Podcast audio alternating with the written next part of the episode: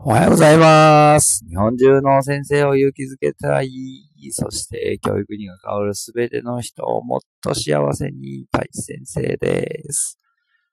今日は雨の火曜日ということで、若干朝起きれませんでしたね。はい。そして、なんとなくやっぱりちょっと行きたくないな、みたいな日も、やっぱりあるんですよね。元気なようで。子供も一緒で、えー、我が息子もですね、朝からぐずついておりまして、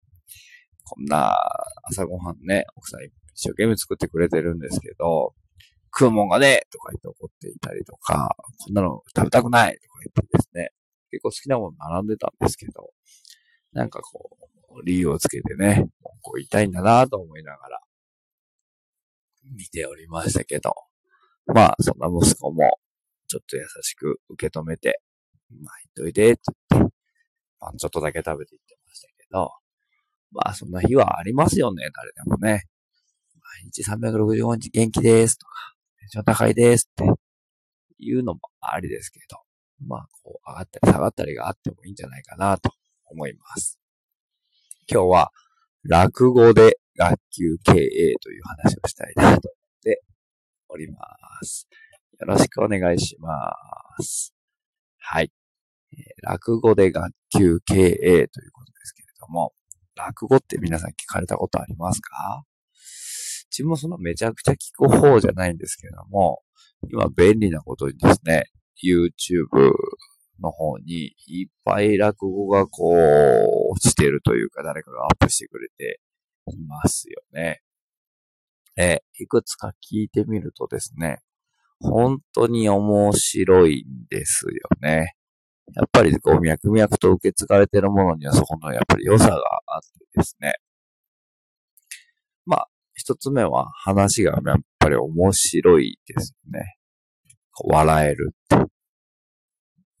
聞いてるだけで笑顔になるっていうのは最高のプラスじゃないかなと思います。二つ目は、まあそこから話し方がこう学べるってことですよね。こんな風に話すと人に伝わるんだとか。やっぱりこう、江戸時代の話だったりするものが多いので、僕らにはこう、わからないことも多少あるんですよね。でもそれを説明するスキル、言葉だけで伝えるスキルっていうのは、やっぱりこう、真似できるところがあるんじゃないかなと思っております。三つ目、えー、業の工程、ちょっと難しい言葉なんですけど、人間にはいろんな欲がありますよね。例えばこう、女性が好きだっていう性欲だったり、お金が欲しいなっていう、まあ、金欲とか、あんなものが欲しいな、物欲とかですね。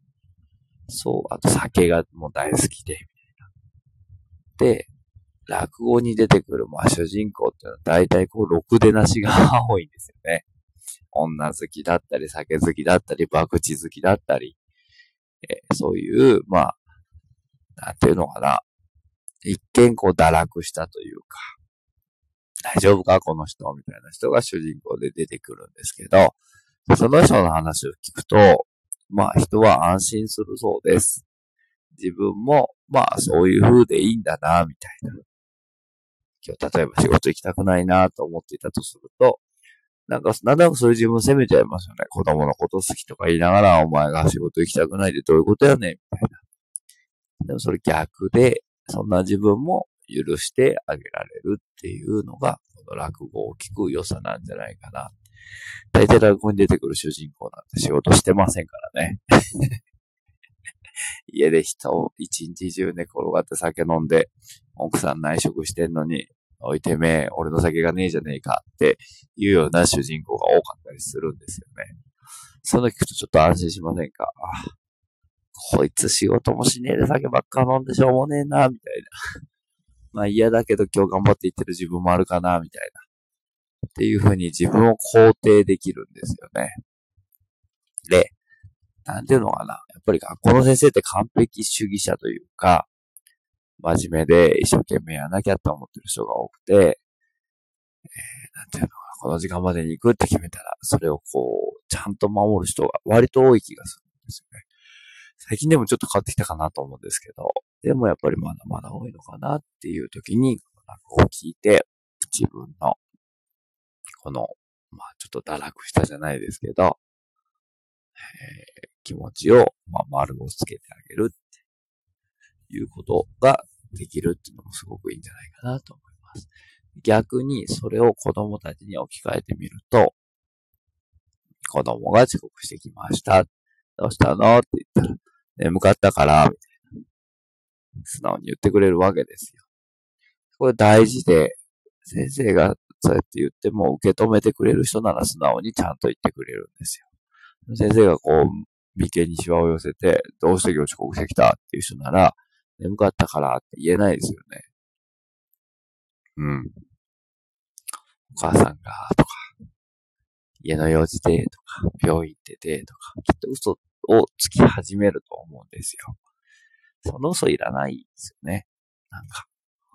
眠かったからって言える関係で小学校のうちはありたいなと思います。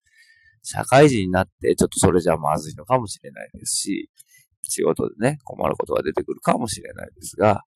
でも今は正直にその気持ちを伝えられる関係であるということを自分は誇りに思ってますし、それをきちんと受け止めてあげられる自分でありたいなっていうふうに思っています。なので、そういう子に対しても、落語聞いてると、優しくなれるというか、まあ、しょうがないよね、眠たいよね、みたいなことも言えるっていうことですよね。この受け止めるっていうのがすごく大事で、子供が何か言ってきたときに、そのダメだってこう跳ね返しちゃうんじゃなくて、一回吸収してあげる。ね、そうだよねって。で、まあ明日は朝から来てくれると嬉しいな、みたいなことを言うと、相手の心にも入るんじゃないかなと思います。百死定規なこと言うのは簡単なんですよ。なんで8時半から来ないんだよ、みたいな。どうしたんだよ、みたいな。でもそれは相手の心を閉ざしちゃうし、あ、この先生に話しても無駄だなって思うと思いますよね。そういう風にやっていけるといいなと思っております。なので、まあ、落語で学級経営とかちょっと言ってみましたけれども、要は、できない自分も丸ごと受け止めてあげるっていうことですよね。そうすることでできない子供に対しても優しくなれるし、できてない子供を許してあげられるってことじゃないかなと思うんですよ。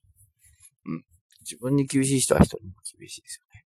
自分に甘いと、えー、人にも甘くできるというか、優しくできるんじゃないかなと思っております。ぜひ、YouTube に落ちてる落語、いろいろ聞いてみてほしいなと思って。まあ、滑らない話とかでもいいんですけどね。もう滑らない話も大好きで、えー、まあ、現代版の落語じゃないかなと思って聞いてますけども。はい。ぜひ、YouTube 聞いてみてくれるといいなと思っております。ということで、今日も一日頑張りましょう。せーの。いいね